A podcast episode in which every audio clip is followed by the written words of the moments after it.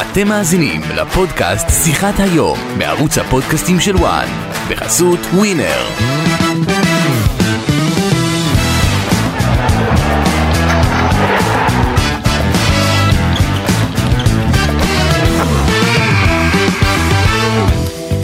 זה קיץ פנטסטי, ואני לא מדבר רק על מזג האוויר הנוח שנהיה פתאום, והבריזה בערב, זה קיץ פנטסטי לכדורגל הישראלי. הנבחרת הצעירה ברבע הגמר של היורו עד גיל 21. קשה להאמין שאומרים את זה, אבל מצד שני גם נבחרת הנוער סיימה במקום השלישי במונדיאליטו עד גיל 20, בהמשך ישיר לקיץ הקודם עם ההעפלה שלה לגמר היורו עד גיל 19 בשנה שעברה.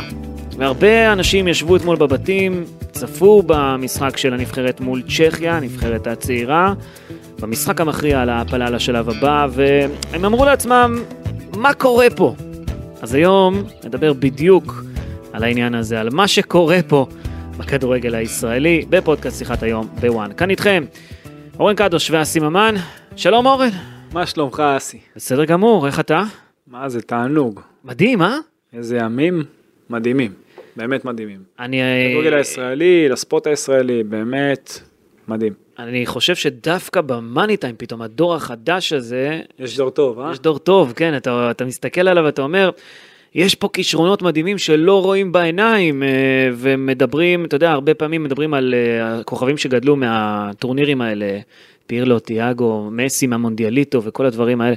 ואתה בא ואתה אומר, וואלה, חלק מהשמות שאנחנו מדברים עליהם אה, בשנים האחרונות, או בשנה האחרונה, שזה אוסקר גלוך ודניאל פרץ ודור תורג'מן, יש מצב שגם עליהם בעתיד, אה, אתה יודע, נדבר כ- כ- ונזכיר אותם כמי שהיו שם, שם כן, התחילו את הדרך. רביבו ולמקין וקרצה וסניור ועוד רבים וטובים מנבחרת הנוער, כן, יש לך לא מעט מדמון, יש לך לא מעט כישרונות שבאמת ייקחו אותך קדימה להרבה מאוד שנים.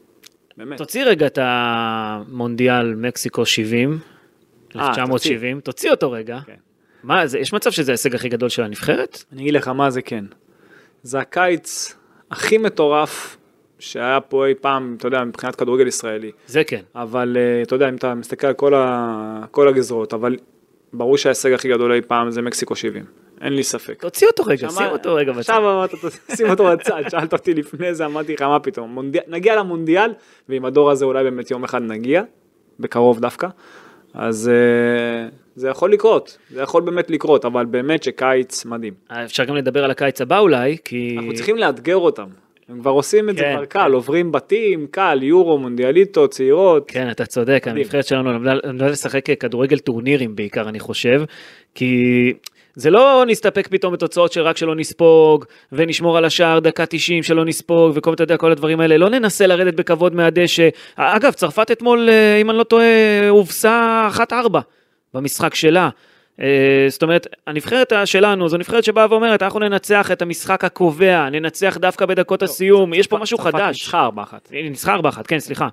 אה, הביסה את מי אבל? אני לא זוכר. שווייץ. את שווייץ. זאת אומרת, כן, זה מה שרציתי להגיד, כשנבחרת כמו שווייץ, אתה יודע, אתה מנסה להשוות את עצמך לנבחרות כאלה, כי אתה אומר, אה, וואלה, אה, בסדר, אולי איתם, אבל לא הובסנו, לא שום דבר כזה שאתה אומר לעצמך, וואלה, רק נרד מהדשא בכבוד כזה.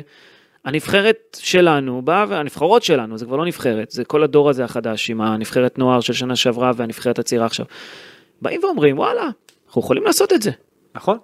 גם יכולים לעשות את זה, ואתה רואה את זה, האמת אם אתה מסתכל, אתה יודע, ברמת המאקרו, אתה דיברת על מה קורה במקומות אחרים, אז אתה יכול להסתכל ולראות שהנה, גיאורגיה כזאת שקיבלת אותה עכשיו ברבע הגמר, אז היא עולה במקום ראשון בבית, עם, בית שיחד עם בלגיה והולנד, כן. שזה זה הזוי. אתה רואה פתאום אה, נבחרות, כמו למשל איטליה שהיא לא עברה את הבתים ו- ומפסידה לנורבגיה כזאת. זה דברים שאתה רואה שדברים קצת משתנים, יש הרבה מאוד אה, שחקנים צעירים שמשנים קצת, אתה יודע, את המבנה של האיכות מבחינת הרמה של הנבחרות היותר בכירות, אבל אה, תשמע, העתיד עוד לפנינו, צריך לדעת להסתכל גם על, על הקדימה, כי אתה יודע, אתה עכשיו ברבע הגמר, כן. לא מן הנמנע שאתה תגיע לחצי הגמר, ואז משם אולימפיאדה. חכה, זה אולימפיאדה, זה נכון. קיץ, זה זה יכול להיות גם הקיץ הבא. אתה משחק אחד משם. לא, אני לא יודע אם אחד או שניים, כי... אני חושב בסוף, שאנגליה אנגליה או צרפת יהיו בחצי הגמר, ולכן... אם ככה זה ניצחון אחד. כן. נכון, ניצחון אחד. נכון. תשמע, ניצחון אחד מאולימפיאדה, מהמשחקים ניצחון האולימפיים. אחד, אבל נגד אה, גיאורגיה, בחוץ, באיצטדיון של 60 60 אלף 60,000 60 אלף צופים. איש, כן, בטביליסי. נכון, אבל זה גם יכול לטובתך ונגיע לזה.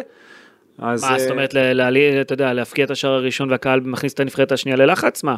אה, די דומה למשחק של אתמול, ואנחנו נגיע לזה. אתה רוצה שננתח קודם כל את המשחק של אתמול? אני רוצה רגע, קודם כל אולי אה, לדבר רגע שנייה על האולימפיאדה, כי כבר העלינו את זה. יאללה. מה חסר באמת? ניצחון אחד. ניצחון אחד חסר, אני כבר בראש מתחיל לדמיין, אתה יודע, את אה, גיא לוזון מבקש מארטיום דולגופיאט. אה, הלו, הלו, תעביר לי את המלח רגע, בארוחת בוקר, אתה יודע, במשלחת. תשמע, זה לא היה מאז מונטריאול 1976, זאת אומרת 48 שנה. מטורף. זה גם סוג של טורניר גדול, כולם מדברים על יורו ומונדיאל. בואנה, זה טורניר לא, ענק, תשמע, זה, זה לא כמו מונדיאל או יורו, שלישי בחשיבותו. נכון.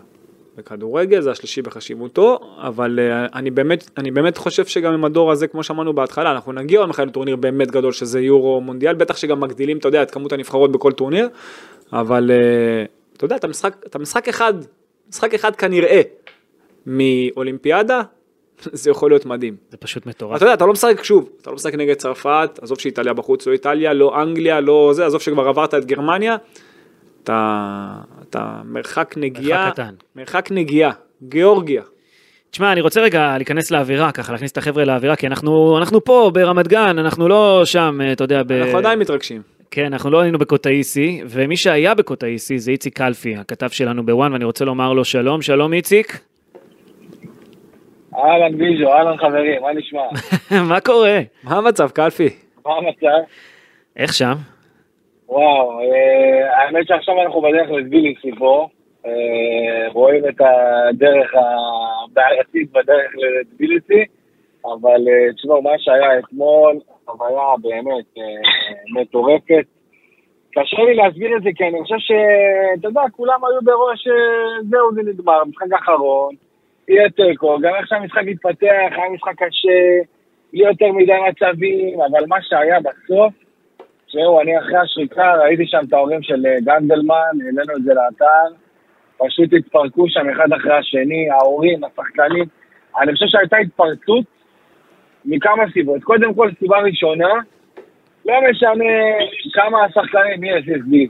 לא משנה, לא משנה כמה, יש לכם פה גם דש מרובן שוורץ האגדי. אה, חזרה. אה, זהו, אז, אז, אז באמת, אה, אני חושב שכמה סיבות, לא משנה כמה יבואו ויגידו שהאמינו ושחשבו שזה יכול לקרות, ושהנבחרת הנוער לא הכניסה את, את הנבחרת הצעירה ללחץ, אני לא קונה את זה, ולפי הפרצופים ולפי ההתפרצות של השמחה השחקנים, אני ראיתי שזה כן ישב, אני ראיתי שכן היה את הרצון הזה באמת לעשות משהו בזכות עצמם ולא להישען על ההצלחה שעשתה נבחרת הנוער במונדיאליטו, שזה באמת הצלחה אדירה.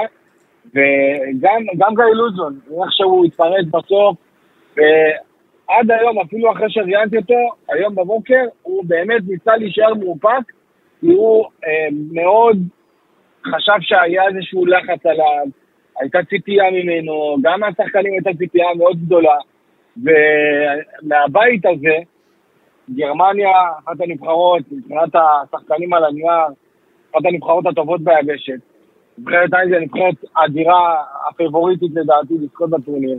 וגם צ'כיה, נבחרת אה, טובה שאומנם לא הייתה יותר טובה מישראל. לא, צרפת פייבוריטית. שחקנים... צרפת שחקנים, פייבוריטית, אה, אוקיי. אה, קלפי. אגב, אגב, הגרמנים, קלפי, הגרמנים אה, לא בדור טוב, אני חושב שרק בנבחרת נוער שלהם, החדשה, יש שם איזה כמה שחקנים טובים, הגרמנים כבר כמה שנים עם נבחרות צעירות לא, לא, שלא מצליחות במיוחד, אני חושב. כן, תראה, אני יצא לי לדבר עם ה...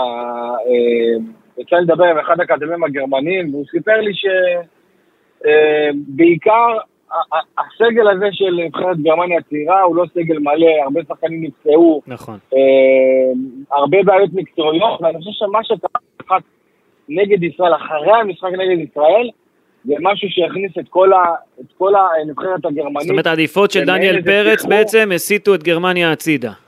העדיפות בפנדלים. אני אגיד לך למה, אני אגיד לך למה. כי מה שקרה אחרי אותן עדיפות, שהחלו גילויי גזענות כלפי מוקוקו ומבקם, וכל מיני אה, אה, אה, תגובות אה, באמת גזעניות של קוף, ואימוג'ים של קוף שהגיבו ושלחו להם, והכניס את הנבחרת הגרמנית לסיטואציה לא פשוטה בכל מה שקשור לגזענות, והיה מאוד. אני הייתי אמור לראיין את אחד השחקנים בגרמניה, ופשוט עשו עוצר רעיונות אה, בדוברות של הנבחרת. הגרמנית. אז ככה שהייתה שם סערה מאוד גדולה, וגם... זה זה- זה שיסע את הנבחרת פשוט, התוצאה כן, שעשינו. כן, כן. מה- שיסע להם את הנבחרת. ממש, ממש. כן. וכמו שאחד השחקנים אמר אחרי, אה, אחרי המשחק בסין, הוא אמר, כשאנחנו מנצחים אנחנו גרמנים, כשאנחנו לא מנצחים אנחנו קופים. זה מוקוקו זה אמר את יכול זה. לספר את הכל מבחינת הגישה של, ה, אה, אה, של הגישה של הנבחרת הגרמנית ואיך היא הסתחררה ביורו הזה, ואין ספק שמה שקרה נגד ישראל אה, השפיע, אבל הנבחרת הישראלית באמת יכולת הירואית, אה, באמת, אה, מדניאל פרץ ועד השחקנים שנכנסו מהסל ועשו את השינוי שלהם. אבל תן לנו כרגע קצת מהטעימות, של החגיגות עצמן, זאת אומרת, מה ראית מיוחד, מה, קורה מאחורי הקלעים עכשיו בנבחרת, הם באופוריה, או שהם ממשיכים הלאה, הם מאמינים שיגיעו השחקנים לפלא? באופוריה, השחקנים הלכו לישון באיזה 4-5 בבוקר, אני אומר לכם את זה בוודאות, אף אחד לא צריך להירדם מהר, גם לא גיא לוזון. אה, אתה יודע, ניסו ככה, חלק מהשחקנים אמרו לי שישנו שעתיים, חלק שלוש, חלק אה, שעה וחצי. אה, ממש עכשיו כשאנחנו מדברים על נבחרת עצמה מתכנסת לאימון אה, שחרור כזה קל, בעיקר עם השחקנים שלא שיחקו. זאת אה, אומרת, אבל צריך להוריד באמת, אותם לקרקע, בקיצור, וזה מה שמתחילים למה? לעשות. נכון, חד משמעית. לא, יש לך עוד אתה משחק נגד גיאורגיה, יש- שיום רגע, רגע, מארחת. מה זה לא, להוריד לא, לא, לא, לקרקע? ברור, ברור. אפשר להוריד לקרקע, אבל אתה דווקא יודע, אפשר לתת להם קצת להשתחרר, בסדר, יום אחרי לא, זה ברור, זה בסדר. ברור, זה ברור. לא, לא, ברור, ברור, אבל באמת היו חגיגות אדירות, גם בתוך חדר ההלבשה, מוזיקה, העלו אפילו את עידו שחר, שברגע האחרון לא יכל להצטרף ל- לטורניר בגלל אה, בדיקות שהוא לא יצליח לעבור אותן בהצלחה, ובאמת טירוף אחד גדול, אה, בקבוקים, אה, בקבוקי מים אחד לשני. ומה קורה בגיאורגיה עצמה, איציק? מה קורה בגיאורגיה? משפחה. מה קורה בגיאורגיה עצמה, שאתה יודע, צריכים להתכונן עכשיו לנבחרת ישראל? איך רואים אותנו? תראה, האמת שאני, האמת שקיבלתי קיבלתי הודעות מכמה אנשים אה, בגיאורגיה שיצא לי להכיר, וגם כאלה שראיינתי ושאני ראיין. באמת, הם, הם בעצמם אומרים שמה שקורה בגיאורגיה לנבחרת ה- המקומית זה טירוף אחד גדול. אף אחד שם לא ציפה להגיע לשלב רבע הגמר. וזה בלי- בלי כבר. אצחליה גם. כן. נכון, ובלי קוורצחליה, וזה באמת משהו מטורף. אתם יודעים, הנבחרת הגיאורגית, כחלק מההכנות שלה, הם היו להם שתי מטרות. מטרה ראשונה, מתקנים חדשים, ושאותם מתקנים בעצם יוכלו גם אצטדיונים, גם מגרשי אימון. למשל, המגרש של נבחרת ישראל זה מגרש דנדש. האצטדיון בקוטאיסי, מבחוץ הוא מאוד מאוד ישן, מ-1950, אבל מבפנים הוא חדש. יש, יש מפתחות בתוך, ה, בתוך הצילינדרים ברמה כזאת שעדיין נשארו שם. אה, גם האיצטדיון בטביליסי, האיצטדיון בבטומי חדש לגמרי מההתחלה. אה, ומגרשי אימון. והם, המטרה שלהם הייתה קודם כל להשיג את התנאים האלה, את המתקנים, כדי להגיע לקראת, לשפר את הכסף הגיאורגי, וגם שהכל יעבור בשלום.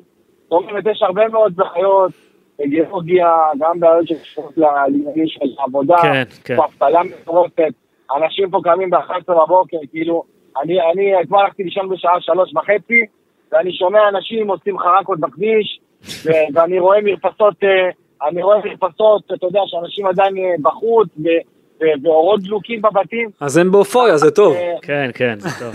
ממש. אז זהו. אז- אופוריה, ותראה, אני חושב שכל הלחץ עליהם בסופו של דבר, כי אה, בלגיה וקל נגד הולנד ונגד פורטוגל, וגם כי אני לא יודע. איציק, אתה בערים, איציק, אתה בערים, אנחנו קצת פחות שומעים אותך. אתה קטוע לנו. אז uh, בכל אופן, אנחנו מודים לך מאוד שהיית כאן איתנו והעברת לנו קצת ממה שקורה שם, מהתחושות. תודה. ותמשיך לעשות חייל ותביא לנו עוד קצת אה, סיפורים משם ועוד קצת רעיונות, אנחנו נהנים מכל דבר שאתה שולח לנו. אמן, אמן. איציק. תעשה חיים. תודה, רבה. טוב, בוא נרד קצת יותר אה, ל... אז זהו, אמרת, אה, אמרת שהנבחרת צריכה לרדת לקרקע. עכשיו, הם צריכים להרגיש טוב, כן. אבל צריכים לבוא צנועים למשחק הבא, צריכים להסתכל עליהם, אתה יודע, אבל בעיניים לא כי אנחנו נחותים מהם או יותר טובים מהם, ממש להתייחס למשחק הזה בשיא הרצינות זה ברור, ולא להרגיש כאילו שזה יריבה קלה, שזה לא צרפת או אנגליה, אבל uh, באמת לכבד את היריבה, אבל זה לא אומר שהם לא יכולים לשמוח, לשמוח עכשיו. עכשיו שבאמת, שישחררו, הכל טוב, אבל uh, זהו, והפנים קדימה לגיאורגיה. אתה יודע, אה, לפני הטורניר הזה, גיא לוזון ניסה קצת אה, להנמיך ציפיות. הוא אמר, זה בית קשה, אין לי הכנה אני ראויה. דווקא אהבתי את זה. אין לא- לי שחקנים, הוא ניסה לשחק ב-5-3-2, בניגוד למה שקורה בדרך כלל בנבחרות אה, של ישראל עם ה-4-3-3 הקבוע שהפך לסוג של DNA בכל הנבחרות הצעירות. פתאום וואלה, עבר זמן, וגם הוא גילה שהשד לא נורא כל כך כנראה. אגב, גרמניה מסיימת במקום האחרון בבית, כי שוב, הנבחרות הצעירות שלה לא, לא כמו שהיו פעם. אבל ראינו פתאום נבחרת ישראל מגוונת מגיא לוזון. אמנם די ויתרנו על המשחק נגד אנגליה, וזה בסדר, כל נבחרת בבית הפסידה 2-0 לאנגליה, שזה גם כן משהו די מפתיע, אבל אה, ראינו נבחרת ישראלית שעשתה הגנה נגד גרמניה, נבחרת שתקפה את צ'כיה בטירוף, סגנונות שונים.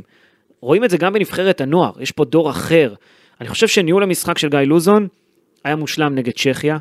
המערך וההרכב, תכף אתה תיתן את הזווית שלך, אבל אם נסתכל נגיד ספציפית על שחקנים, איתן אזולאי קשר אמצע, שיחק בקו ימין, ואומנם היה לו טורניר לא טוב, אבל הוא אפשר למה, לקרן. למה לא טוב? הוא היה כי בסדר הוא גמור. איבד הרבה כדורים ולא היה תמיד טוב ולא לא הלך לו. אוקיי, נגיע לזה תכף. אבל הוא אפשר לכרם ג'אבר לעלות והוא סגר טוב בקו, והוא נתן אה, עוד גוף באמצע, הוא הוא חזר להגנה, וטוקלומטי ותורג'מן היו טובים במשחק האחרון, בעיקר מבחינה גופנית, הם לקחו כדורים ראשונים, שיתפו פעולה ביחד. מצד שני, אני בעיקר אהבתי את זה שאוסקר גלוך שיחק בקו שמאל רחוק מהרחבה, שזה משהו שאתה אומר לעצמך, למה? למה לא לשים אותו קרוב לרחבה, בתפקיד העשר, נכון? שיהיה קשר התקפי באמצע, אבל וואלה, הייתה פה איזושהי הברקה, כי בדקות הסיום ראינו אותו.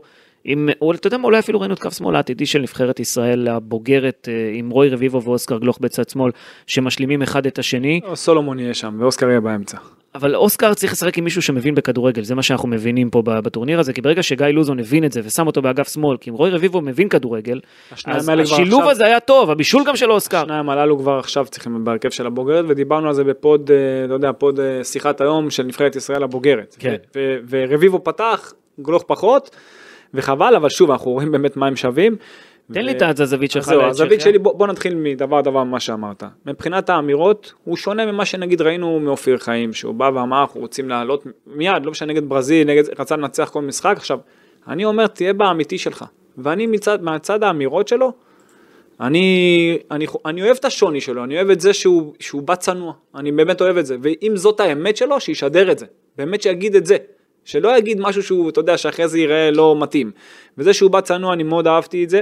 אה, מצד שני, מבחינת הכדורגל, אז אני לא אגיד לך שהייתי רוצה לראות כדורגל יותר התקפי, כי הייתי רוצה לראות את זה, אבל לגבי תוכנית המשחק, לא רק שתוכנית המשחק הייתה טובה ועבדה, התסריט היה כתוב היטב. הוא תסביר. ממש, אני אסביר בדיוק. הוא הכין את המשחק בצורה שהוא פותח את המשחק ב-4-4-2 קווים, בהתקפה זה 4-4-2 יהלום. זאת אומרת, אה, אתה דיברת על אה, אזולאי שהיה בקו ימין, הוא היה בקו ימין בהג- בהגנה. נכון. בהתקפה הוא נכנס לאמצע, והיו הרבה מצבים שגם הוא וגם גנד, גנדלמן ירדו מדרגה אפילו לקו של שלושה כשהכדור כבר היה אצלנו, משכנו את צ'כיה אלינו, אוקיי, תחשוב על החצי הראשון רגע, אוקיי? משכנו את צ'כיה אלינו שת, שתלחץ אותנו, ואז היה מהר משחק קדימה ישיר, משחק די ישיר גם עם כדורים ארוכים. ואז אפילו זה יצר מצב של שלושה בלמים במין שילוב התקפה כזה, ואז זה יצר סוג של 5-3-2, הרי טוקלומטי ותורג'מן היו בחוד. אבל רוב המשחק זה היה 4-4-2 יהלום בזמן התקפה, שגם אה, אזולאי וגם גלוך נכנסו ממש לאמצע, הרי גלוך לא היה בקו בזמן התקפה. בפעם היחידה שהוא היה בקו בזמן התקפה, כך גם היה הגול ונגיע לזה, לא, הוא שיחק, הוא שיחק קצת בקו. הוא היה בקו בהגנה. למה? גם בהגנה. בקו 4. אני זוכר בהתקפה שהוא היה תקוע בצד שמאל. מדי. פעם הוא ריווח, מדי פעם הוא ריווח, אבל, אבל זה היה בעיקר, אתה יודע, הוא יצר יותר, אתה יודע, אה, עומס במרכז. הוא נתן את הקווים יותר לרביבו ולג'אבר. לא היה איתם עוד שחקן בקו בדרך כלל. אתה מבין? אם כבר זה היה חצי חצי כזה. ככה שהוא באמת השאיר את הקו למגנים, ובחצי השני זה יותר בלט לרעתנו, כי צ'כיה ויתרה על המשחק מבחינת החילופים שלה. היא עשתה חילופים יותר הגנתיים ואז היית צריך ליזום.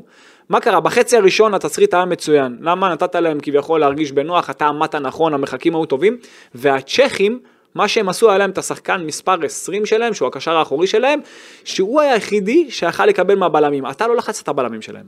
אתה לחצת מהקישור האחורי. מי שבא לקבל את הכדור. מהקישור האחורי ואילך, את הבלמים נתת להם להניע חופשי. ואז מה היית? היית עשרה נגד שמונה. נגד שמונה שחקני שדה שלהם, אוקיי?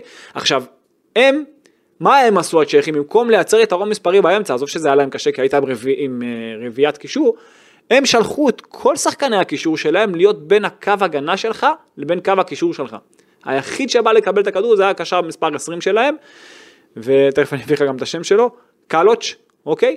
והיה לו קשה להתמודד מול הקו 4 של ישראל, מול הקו 4 של הקישור שלנו. ולכן היה להם קשה לקדם את המשחק, הם לא הצליחו. הגיעה המחצית הראשונה, תחשוב, לא היה מצבים בכלל. לשני הצדדים, קצת מהמעברים שלנו, היה קצת גם של תורג'מן, גם של גלוך מרחוק. חצי שני הגיע, והם עשו חילופים הגנתיים.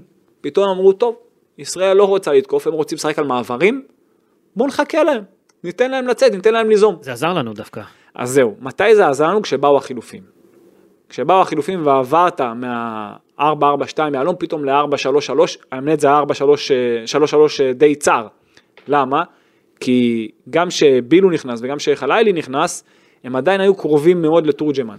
כן, הם גם תקפו יותר בדרך האמצע, ניסו יותר... בדיוק, כל, אז זאת הייתה הבעיה, בגלל זה גם כן היה לנו קשה להביא את הגול, היית צריך את היכולת האישית. בפעם היחידה שאיך איך, איך בא השער בסופו של דבר, שהיה לך את ה... זה התחיל מהתקפה של רביבו וגלוך על קו שמאל, שממש גלוך הגיע עד קו הרוחב, ניסה להוציא, איבד את הכדור, לחץ בעיבוד כדור, ואז הצליחו להכניס את הכדור פנימה שם עם בילו. מהערבוביה הזאת, שחקן שלהם ניסה להרחיק, פגע שם לרביבו בראש, ירד מטורג', הגיע לטורג'מן לרגל, הוריד לגלוך שנשאר שם עדיין בקו, ריווח את המשחק, הוא כאילו צילם הכל, סרק את כל השטח, היה שם לבד. מקבל את הכדור ואז נתן את הכדור לאזור הרחוק, לפארפוסט של, הרחבה, של הרחבת החמש, ואז אתה ראית את גנדלמן בחוכמה שלו, ועל זה לא דיברו, שעזוב את זה שהוא התרומם יפה ולא נגח אפילו, זה בא לו עם החזה. כתף כזה, כן. עם הכתף חזה כזה. אבל לפני שהוא בכלל התרומם, הוא נתן נגיעה קלה לשומר שלו. הזיז אותו. הזיז אותו פנימה, לכיוון השער. נתן לו נגיעה קלה, ואז אחר כך הוא התרומם לבד. הוא התרומם לבד, אז או שזה פגע לו בכתף חזה, נכנס פנימה, עשי את ה-1-0, עוד לפני כן היה מצב מצוין גם של... אה, שגלוך הכניס את תורג'מן והוא היה צריך לשחרר לגנדלמן. נכון, הוא בעט על הרשת החיצונית. וגם אם הוא בעט, לא בפראות, גם אם הוא בעט, בעט לפינה הרחוקה כמו שצריך, כמו שהוא ידע לעשות נגד ברזיל ונגד גרמניה, אז את זה הוא לא עשה, אבל uh, בשער הזה גנדלמן, באמת הפעולה מילה, שלו ואוסקר. מילה על גנדלמן. לדעתי הוא בזבוז כבלם. ואני אגיד לך גם למה, כי... במשחק כזה. לא, בכלל אני חושב. למה? יש לו כושר מטורף. בלמים בדרך כלל, אתה יודע, לא צריכים לזוז יותר מדי, בוא נגיד את האמת. אה, אולי לתת ספרינטים, אתה יודע, אחרי חלוצים כשצריך. הוא יודע לתת כדור, הוא יודע למסור. הוא יודע להצטרף להתקפות כמו שראינו בגול. הוא יודע גם איך להשתמש בפיזיות המרשימה שלו יחסית לשחקן בגילו. הוא גם ננעל על המטרה כשצריך. זאת אומרת, זה היה ברור שהוא יפקיע את השער, כש... כמו שאמרת, הוא הזיז את השומר, הוא הכין את הכל, הוא הכין את כל הקרקע כדי, ש... כדי לדחוק את הכדור פנימה. יש בו משהו, שיש בו איזה גוון התקפי שהוא יותר טוב מסתם בלם, אתה יודע. קודם כל, יש הרבה מאוד בלמים שכובשים המון שערים בנייחים. נכון. הוא כובש הרבה שערים בנייחים. נכון, אבל יותר קל לו להצטרף כשהוא קשר. רוב השערים שלו זה בנייחים. מה שאני ראיתי העונה, רוב השערים שלו זה בנייחים. לא יותר קל לו להצטרף כקשר, נגיד במשחק שוטף? עכשיו זהו, זה לא שהוא לא קשר טוב, הוא פשוט, אני מבחינת, אתה יודע, זה, זה תלוי לאיזה משחק. למשחק של מעברים הוא יכול להיות מצוין. משחק של מעברים שפחות דווקא של שליטה, שאתה יותר צריך לשחק על הפיזיות ולשחק מהר קדימה וההצטרפות קדימה, כן, בהנעת כדור ושאתה צריך יותר את החוכמה, את הטיפול בכדור, את הפס הגאוני יותר, אז שם קצת פחות ולכן כבלם הרבה יותר נוח לו. ויש לי ניגודיות גם. נו. אוסקר גלוך. נו. בחצי שנה שלו בזלצבורג הוא למד לעשות הגנה. גם לפני כן הוא עשה. לא ככה אבל. גם לפני הוא. רץ לחלץ כדורים. הוא, הוא... הסוויץ' הגנה שלו, אני חייב לומר שהוא בהחלט השתפר, אבל בעיניי תמיד היה לו את זה. יש לו חשיבה התקפית גם בזמן הגנה, כן. ואתה רואה את זה וזה כיף לראות באמת, ומה שהוא עושה, אני אומר לך, זה הטיפול שלו בכדור, ראית גם לאחר השער, הוא עשה את עוד פעם את הדריבל שלו מול היריב הצ'כי, הוא עשה לו, שלח אותו מימין לשמאל, עבר אותו עוד פעם, ואז בעט אמנם לפינה הקצרה. שמע, יכולת הכדרור שלו, הטכניקה, החשיבה לעומק, החזון, העצירת כדור כל הזמן בחצי תפנית, זה משהו שבאמת, זה רק לשחקנים הכי גדולים שיש, לגבי כזה, שחקנים כאלה שיש היום. MVP, באמת- המצטיין של הוא באמת- המשחק. הוא באמת כוכב כדורגל, אני באמת מעריך אותו מאוד על מה שהוא עושה על קר הדשא, והוא גם כל הזמן במשבצת הנכונה, כאילו יש לו אינסטינקטים של חיה, עם אה, ראיית משחק וחשיבה של מהנדס. אתה מבין? זה, זה אוסקר גלוך. כן. ככה הוא כשחקן. אגב, אה, בשבת הקרובה אני חושב שיש פה כמה שחקנים שישחקו המון המון דקות, אור תורג'מן, חלילי, למקין, הם אה, משחקים כל כך הרבה משחקים בינלאומיים בחודש וחצי, אם אני לא טועה, עשר הופעות בחודש וחצי, זה המון יחסית לנבחרות.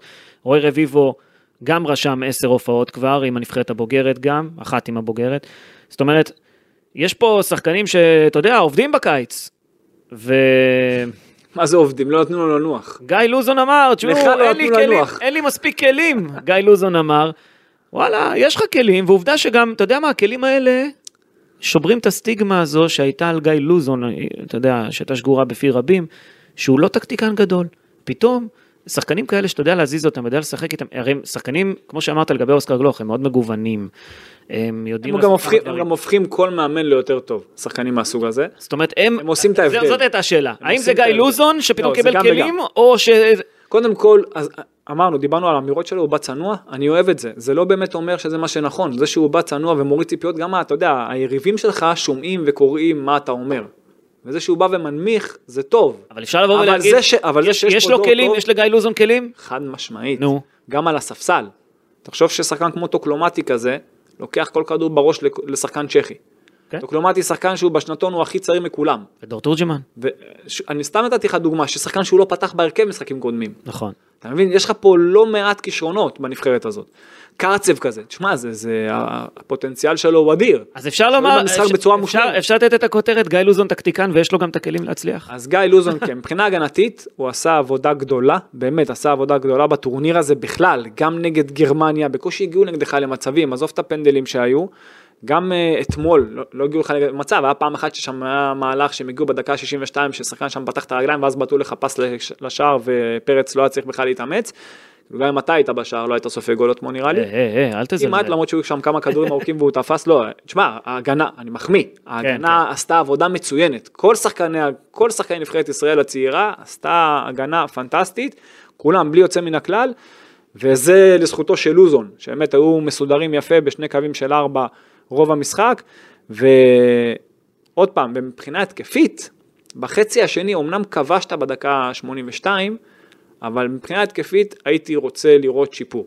הרי תמיד אני מסתכל גם כן מה אפשר לעשות יותר, מבחינה התקפית, מבחינת ריווח המשחק יותר, כי תחשוב הרי איך עשית את השער, אני אוהב לקחת את הדבר שהביא לך את השער, או את הפעולות הטובות, לנתח את זה, ואת זה לעשות יותר. אוקיי, עכשיו, תבין שאת השער בסופו של דבר כבשת, אני אגיד לך משהו על זה. כן, היה שלב במשחק שגיא לוזון ניסה לרווח יותר, אם אני לא טועה זה היה במהלך אפילו סוף המחצית הראשונה, ניסה להעז יותר, לרווח יותר, וגם הגענו ליותר מצבים קצת, אבל היה לזה מחיר מסוים, כי ראית קו 4 של הגנה, ואז ראית קו 4 שנמצא במרחק של 30 מטר ממנו, לא, זה ואז... בעניין של מרחקים, ואז זה לא. הצ'כים- לא, מרחקים אני בין קווים זה לא. זה להבדיל מריווח המשחק. רגע, אני אגיד לך למה. כי, לא, כשהכדור היה אצלנו, זאת אומרת אצל הבלמים, אצל שחקני הגנה, כן. אז ה- כולם עלו למעלה, ואז נוצר פער, וזה גרם לשחקני צ'כיה לאיים על השער מ-20, 30 מטר כל פעם, כי נוצר שם איזשהו חלל. ואז הוא חזר אחורה אבל- לקטע של בואו נהיה קומפקטים יותר, אתה יודע. אבל זה משחק אתמול, שאתה צריך לנצח משחק. עכשיו, כן. שוב, עכשיו אתה בטורניר שהוא גביע הרי. אתה גם יכול עם תיקו ופנדלים לעלות. כן, אבל הוא רצה לצמצם כנראה יותר. אבל אתמול היית צריך לנצח, אז בחצי הראשון זה היה מצוין. כן. זה קודם כל גרם להם לעשות דברים, כי הצ'כים, בואי, הצ'כים הכדור לא מספיק טובים, הם טובים במעברים. הם לא עכשיו קבוצה שמניעה כדור כמו שצריך, והוא עשה להם עבודה פנטסטית, הוא סגר להם שם את האמצע, הוא השאיר להם רק שחקן אחד שיכול לקבל מהקישור, נטרל אותם לגמרי, יצר יתרון מספרי בזמן הגנה, באמת עשה עבודה, הכין אותם נפלא. ואז שהם גם עשו את השינוי והם כאילו נתנו לך ליזום, כאילו רצו לעשות הפוך על הפוך, אז שם אני הייתי רוצה לראות הנבחרת שלנו בחצי השני, מרווחת יותר את המשחק. ואז שהוא עבר, הוא זיהה את זה, הוא עבר ל-4-3-3, ואז הוא שינה כאילו שני שחקנים על כל אגף בהתקפה ושלישיית קישור אמצע, הוא שינה את זה. שם, מבחינת המיקומים של שחקן כמו בילו או חלילי, הייתי רוצה אותם קצת יותר מרווחים, יותר פרוסים. אה, שתי נקודות אה, נוספות שאני רוצה לדבר עליהן. קודם כל, חלילי, הזכרת את השם שלו, שייך לרמות הגבוהות בעיניי. יגיע. אתה יודע, מדברים על המחליף של עומר אצילי במכבי חיפה. יכול להיות שהוא נמצא להם מתחת לאף, אמנם זה הוא צעיר וקצת מתישהו בוסר, זה- מתישהו זה יקרה. קצת בוסר, אבל הוא יכול להתפתח למשהו כזה, מכבי חיפה תכוון אותו לשם. יש לו משחק ראש מדהים, יציאה מהמקום טובה מאוד. יודע לשים גולים. חזון חושב לעומק, יודע לתת גולים, אין סיבה שלא יבוא היום שלו. השאלה מתי זה שאלה אם יקרה. יבוא היום שלו והוא יהיה דאבל דאבל בבישולים ושערים, כמו עומר אצילי. מתישהו זה יכול לקרות, אני לא יודע אם בעונה הזאת, אבל מתישהו, אתה יודע, צריך, יש דברים ש... מטורף. שהשאלה איך זה יתפתח, זה... נקודה נוספת, דיברת. דיברת על ההגנה. אני חושב שגדל פה, אם אתה הולך, אתה יודע, אם אתה צריך להסתכל באמת מלמעלה על הכל, יכולים לשבת המנהלים המקצועיים, שזה בוני גינצבורג או, אה, ויוסי בניון, או כל מי שנמצא חלק מה, מהצוות הזה, ולהסתכל על זה של, שבחוליית ההגנה גדל פה דור לשנים קדימה בנבחרות ישראל, ועל מה אני מדבר? שוער, בלם, מגן שמאלי. סגורים קדימה, לדעתי לפחות, לשנים, לשנים, לשנים הבאות. דניאל פרץ, סתיו למקין, רוי רביבו. שלישייה הזו, אוטוטו, יכולה לשחק בנבחרת הבוגרת לשנים קדימה, ואתה יודע מה? אולי אפשר גם להוסיף לה את גיל כהן, תלוי איך הוא יתפתח קצת. מטורף. אז אה, קודם כל יש לך באמת חומר טוב, אבל איך שאני רואה את זה, קודם כל לגל... לפרץ יש גם את גלאזר שיתמודד איתו, ולרוי רביבו יהיה את ליידנר שיתמודד איתו, שזה טוב. כן. יש, לך, יש לך שחקנים לא רעים בכלל. מבחינתי למקין, עכשיו, קח אותו, 10-15 שנה קדימה. מה, מה שהוא עושה, מה שהוא עשה גם אתמול, מה שהוא עשה במונדיאליטו, הוא באמת כישרון מדהים. הוא יודע להסתגל לדברים מהר מאוד. הוא- תקשיב, אני, אני עוקב אחריו ממש, אני הסתכלתי עליו אתמול במיוחד, אחרי אוסקר, הוא היה השחקן הכי טוב על קר הדשא. וואו. הכי טוב על קר הדשא. הוא כאילו ניקה שם הכל, טיטה את כולם, עשה שם הכל בשקט גם. תמיד באים. תמיד באים ואומרים, מה, כמה כבר יצאו מהדור הזה שאתם כל כך מתלהבים ממנו? אחד, שניים, שלושה, ארבעה? אז לא, יש פה לא. כמה וכמה שחקנים שאתה יכול להגיד, וואלה, הם יהיו פה בכדורגל עוד הרבה שנים, שזה שוב, זה, זה, אם נסתכל על ההגנה, כמו שאמרנו, דניאל פרץ, סתיו למקין, רוי רביבו, לפחות, נגיד. אוסקר משמעית. גלוך, גם. חד משמעית. חלילי, אתה יכול להגיד שהוא יתפתח למשהו טוב. ומקרצי. לא, ומטוקלומטי לא, נכון. ומתורג'מן לא, ויש לך עוד הרבה, ויש לך גם שחקני ספסל שאנחנו לא, עוד לא נגענו בהם, יש לך כל כך הרבה, באמת, ש... ומה, ומה, ומהחבר'ה של אה, נבחרת הנוער, לא, יש לך כל כך הרבה שחקנים שבפוטנציאל להיות באמת באמת טובים, הכישרונות פה באמת מדהימים, יש לך דור פנטסטי, באמת דור פנטסטי, הרבה זמן לא היה את זה, ותוסיף לזה את מנור סולומון וליאל עבדה, ואתה יכול להגיע הכי רחוק שרק אפשר. ושוב אני חוזר לזה, גם גיא לוזון השתנה בעקבות הדור הזה, אה, אם הוא חגג ביורו הצעירות הקודם פה בישראל, אם אתה זוכר, אחרי המשחק נגד אנגליה, בסוף שלב, השלב, סוף שלב הבתים גם כן, שהיה אז אה, את המשחק האחרון בשלב הבתים, הוא חגג איזה גול שהבקענו וזה חגג בטירוף, אז, אז החגיגות שלו היו נראות מוזרות מאוד בעיני הרבה מאוד אנשים, כי הנבחרת בסוף הודחה מהטורניר. וואלה, היום הוא חוגג משהו אחר, ובצדק, חוגג עלייה לרבע גמר. ובצדק. הוא לא חגג עד עכשיו. הוא חוגג את העלייה. נכון. הכל השתנה, כל היחס, זה, בזה, ב- ב- בחגיגות האלה, אתה יכול. לראות את כל השינוי של הכדורגל הישראלי, במה, עשור? בוא, עשור. בוא נשים את ההבדלים, אוקיי? אז פעם קודמת אירחת את יורו הצעירות, אוקיי? אז היית שם כמו שגיאורגיה עכשיו נמצאת במקום הזה. כן, במ- במצב של היום אתה הגעת בזכות, אוקיי? לא נתנו לך, לא עשו לך, לא בגלל שאתה מארח, הגעת בזכות ואתה הגעת להישג השיא של נבחרת, של נבחרת הצעירה. אתה בשיא שלך. מבחינת נבחרת צעירה, לא הגענו להישג כזה, מעולם. נכון. אז תבין איפה אתה נמצא, ולכן הוא יכול לחגוג. לא, אבל הוא אתה לא היית חוגג- חוגג? לא, הוא חגג אז, אתה יודע, איזה גול, או איזה משהו, כאילו עשינו איזה אני, הישג השאלה ענק. שלי היא הפו- פתאום הפוכה. אנחנו חוגגים העפלה לרבע גמר, זה אני ההבדל השאלה- בתוך עשור. אני, השאלה שלי הפוכה היא אליך. נו. אתה חוגג? כל הקיץ, איפה אושרת? אני לא מבין. מה קורה פה? אתה צריך נראה לי, בוא, אתה רוצה שנסגור כרטיס? צריך חופשה, אתה בא כרטיס איתי? לווגאס, אני ואתה? כן? תחזיר לה? נראה אותך. יאללה, נו, נראה. אותך, אתה בא לווגאס? אתה רוצה? בוא נשמור את זה לאחר כך. אה, עכשיו היא תיתן לך עוד חופש עכשיו? בוא, בוא נדבר רגע על גיאורגיה. יש לנו עוד, זה לא נגמר, הלו. רגע, מי מוריד את הכלבה? רק אתה עכשיו? יש פנסיון, משהו? אה? יש פנס... וואלה, יש פנסיון. איך לא עשית דבר כזה? רעיון. פש, לא הבנתי, הכל נופל עליך? הבאת רעיון לפנסיון. ככה השאירה אותך לבד ואתה לא עשית כלום עם זה? תשמע אתה. אופק. צריך לעבוד קצת, נראה לי, אופק. אמ, בוא נדבר על, אה, אפרופו מארחת, גיאורגיה. כן. משחק הבא, טביליסי. אה, קהל גדול. אצל חבר'ה צעירים זה יכול להרים ולהפיל, מן הסתם. לחץ, לא לחץ. פתאום מגיעה גם יריבה שהיא מפתיעה. קלפי אמר שגם גיאורגיה בעצמה הופתעה מההישג שלה להגיע לרבע הגמר. זאת אומרת, יש פה את אה, קרב המפתיעות, כמו שאתה רואה את זה, או שזה לאו דווקא ככה? חד משמעית, אבל uh, יש להם שחקנים, תשמע, בשכתר דונייצק, בדינמו קייב, בדינמו זאגרב, יש להם הרבה שחקנים כאילו באמת ברמה מאוד גבוהה. Uh, לתת לך כמה מהשמות שראיתי שבאמת יכולים להיות מעניינים מאוד. מבחינת הטורניר, מבחינת המשחק נגדנו, כן, אני אתן לך אותם. אה, יש הבאת רשימה? מה לעשות? כל הציטשווילי הזה. נראה אותך אומר אותם עכשיו אחד אחד, אני... ואלה השמות, קדימה. אז אה, דוד אצ'ווילי הזה, כן. יש את אה, מה הוא משחק? צוריקו דוד אשווילי, תן לנו קצת... אה, שהוא משחק כנף שמאל וכנף ימין, אוקיי? הוא טכני מאוד, משחק מדינמו בתומי, אוקיי? היה בבורדו, הוא מושאל לדינמו בתומי. באמת ששחקן עם פוטנציאל לא רע, לא, רע, לא רע בכלל, טכני מאוד, יצירתי מאוד, היה גם טוב מאוד נגד ההולנדים. אה, יש להם קשר אמצע, אה, קוראים לו מגבבישווילי, כן. זה שם אה, נפוץ אפשר לומר. משחק בדינמו טביליסי, גם קשר מצוין, מחזיק להם את האמצע בכל המשחקים.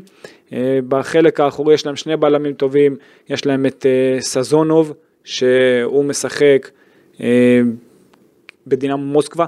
אתה מבין? זה יש לך- בלם שמשחק בדינמו מוסקבה, זה בלם שהוא לא רע בכלל, משחק גם בזנית אה, פטרסבורג. יש להם עוד אה, מגן ימני, שהוא לא רע בכלל, ג'ורג'ו ג'וקושווילי, שמשחק בשכתר דונייצק. זאת אומרת, יש להם יש להם שחקנים טובים. שחקנים בקבוצות גדולות. אפשר לעבור. אותם? אפשר לעבור אותם כמו שאתה רואה את זה? למה לא? אוקיי. אתה יודע מה, מה העניין אבל? שהמאמן שלהם, אה, שכל פעם אני רואה, אתה יודע, לפחות לפי, לפי המערכים שהוא מפרסם, הוא פותח פעם ב-532, פעם ב-541, פעם ב-442, פעם ב-451. זה די דומה לנבחרת אבל ישראל. בתכלס, נכון, אבל בתכלס, הוא בדרך כלל עם שלושה בלמים. הוא בדרך כלל עם שלושה בלמים, ובזמן התקפה הוא דווקא מצמצם את המשחק, הוא מנסה לייצר כמה שיותר מעברים, הוא די דומה למה שאתה עשית. אוקיי. הוא די דומה למה שאתה יש עשית. פה שתי נבחרות מאוד דומות. אז אני חושב שאתה צריך לתת להם את השליטה. אתה צריך באמת לתת להם לשלוט, לעשות משהו שהם פחות טובים בו, לגרום להם ליזום, לגרום להם להרגיש גם זה בבית שלהם, לתת להם להרגיש קצת יותר בנוח, וכשאתה תרוויח את הכדור, לצאת למעברים טובים כמו שעשית אתמול, במיוחד בחצי הראשון, לגרום למשחק להתעכב, להיות, להיות מוכרע בדקות האחרונות. אם תצליח לגרום למשחק להיות מוכרע בדקות האחרונות, אתה תהיה במשחק. אם אתה תספוג שעה מוקדם ואתה צריך ליזום כל המשחק, אתה תהיה חשוף אחר כך ואתה תהיה בבעיה. אתה מבין? כן. ולכן אתה צריך באמת לבוא מאוד מאוד מוכן טקטית, ממש כמו אתמול. הם אה, לרוב הזמן הם משחקים עם שלושה בלמים, זאת אומרת אם היה לך אתמול יתרון של עשרה מול שמונה, אוקיי? נגד הצ'כים. זה לא יהיה. אז לא, אז אתה יכול לייצר יתרון של עשרה מול שבעה. כי הם יהיו עם שלושה בלמים, תוותר על הענת הכדור שלהם, אל תלחץ את הבלמים. כמו שעשית אתמול ממש, סגור את האמצע כמו שצריך, תוביל אותם לקווים, יש להם רק שחקן אחד על כל אגף בדרך כלל, אם ישנו את זה למערך של אה, 4-5-1 זה כבר יהיה סיפור אחר לגמרי, אבל גם אז הם אוהבים לדחוף את השחקנים פנימה לאמצע.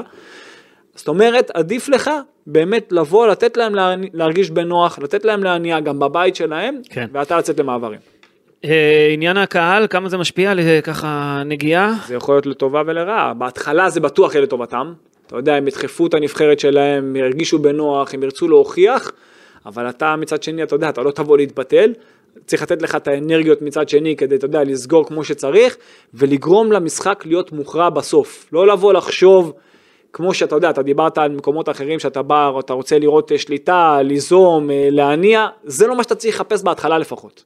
טוב, ישראל אה, נגד נבחרת גיאורגיה, או יותר נכון לומר גיאורגיה נגד ישראל, בית סדום מטביליסי, שבת בשבע. שימו לב לשעה הנוחה, שבת, מוצאי שבת בערב. אה, במקביל יהיו לנו את המשחקים של אה, ספרד אה, מול שווייץ, צרפת מול אוקראינה ואנגליה מול פורטוגל. אני לא מאמין שנבחרת ישראל נמצאת בין כל השמות האלה. זה פשוט באמת מדהים. ו... תשמע, בוא נראה מה יהיה. אה, הכל פתוח, עכשיו זה משחק אחד על השלב הבא, וגם על הכרטיס למשחקים האולימפיים. לא היינו שם אה, 48 שנה, אולי הנבחרת הזו באמת תביא אותנו לשם, ואז אפשר לצרף גם איזה שניים, שלושה שחקנים אה, אה, בוגרים, שזה גם יכול להיות משהו מדהים. טורניר האולימפי זה, אתה אומר שזה לא גדול, אני חושב למה? שהמשחקים האולימפיים... אמרתי שזה לא גדול. לא, אמרת שזה לא, מונ- זה לא כמו מונדיאל וזה בסדר. שלישי בטבעו זה... תשמע, יש יותר נמוך לבוגרים? אני לא חושב שיש יותר נמוך מזה. יפה, אז מה אתה רוצה? תשמע, המשחקים האולימפיים, זה מקום שלישי מתוך שלושה. בסדר, לא היית. בטורניר כזה הרבה מאוד זמן. בסדר, אבל זה מקום שלישי מתוך שלושה. לא, תמיד אומרים, למה לא היינו מאז 1970 באיזשהו טורניר גדול, אתה יודע, אבל לא, היינו טורניר- ב-76. זה- הטורניר. כן. זה מונדיאל, יורו, אחר כך אולימפיאדה. איזה קיץ, איזה קיץ. מטורף. פשוט מטורף. אורן, אנחנו תגיד לי נמשיך. שאתה יוצא לתחרות ריצה לבד, אתה מנצח או מפסיד? אני בדרך כלל מפסיד. למה, מה? לא, אתה אומר השלישי מתוך שלושה זה גדול. בסדר. בסדר. אני גם אומר, לא, אני, אני איתך, אני אומר שזה טורניר גדול, גם עם האולימפיאדה, המשחקים האולימפיים זה בכלל, זה משהו מטורף, אה, אי אפשר להסביר את, האירוע הזה במילים, אמנם כן, מתעסקים שם יותר בשחייה ובהתעמלות, ופחות בכדורגל, במיוחד בגברים, בנשים זה טורניר יותר גדול, ועדיין, להיות שם, כן, כן. זה הישג. הישג מטורף. יאללה, שרק יצליחו, הלוואי, נחזיק אצבעות לנבחרת ישראל הצעירה נגד אה, גיאורגיה. אורן, תודה רבה על הניתוח. שוב, אסי, היה נפלא. תודה רבה לאיציק קלפי על הדיווחים אה, מגיאורגיה, תודה רבה לאופק שדה שנמצא איתנו כאן מאחורי הקלעים עוזר בהפקה, מרים את כל העסק הזה, תודה לאופק, תודה רבה גם לכם המאזינים שלנו, אני אסי ממן נפרד מכם, יאללה ביי.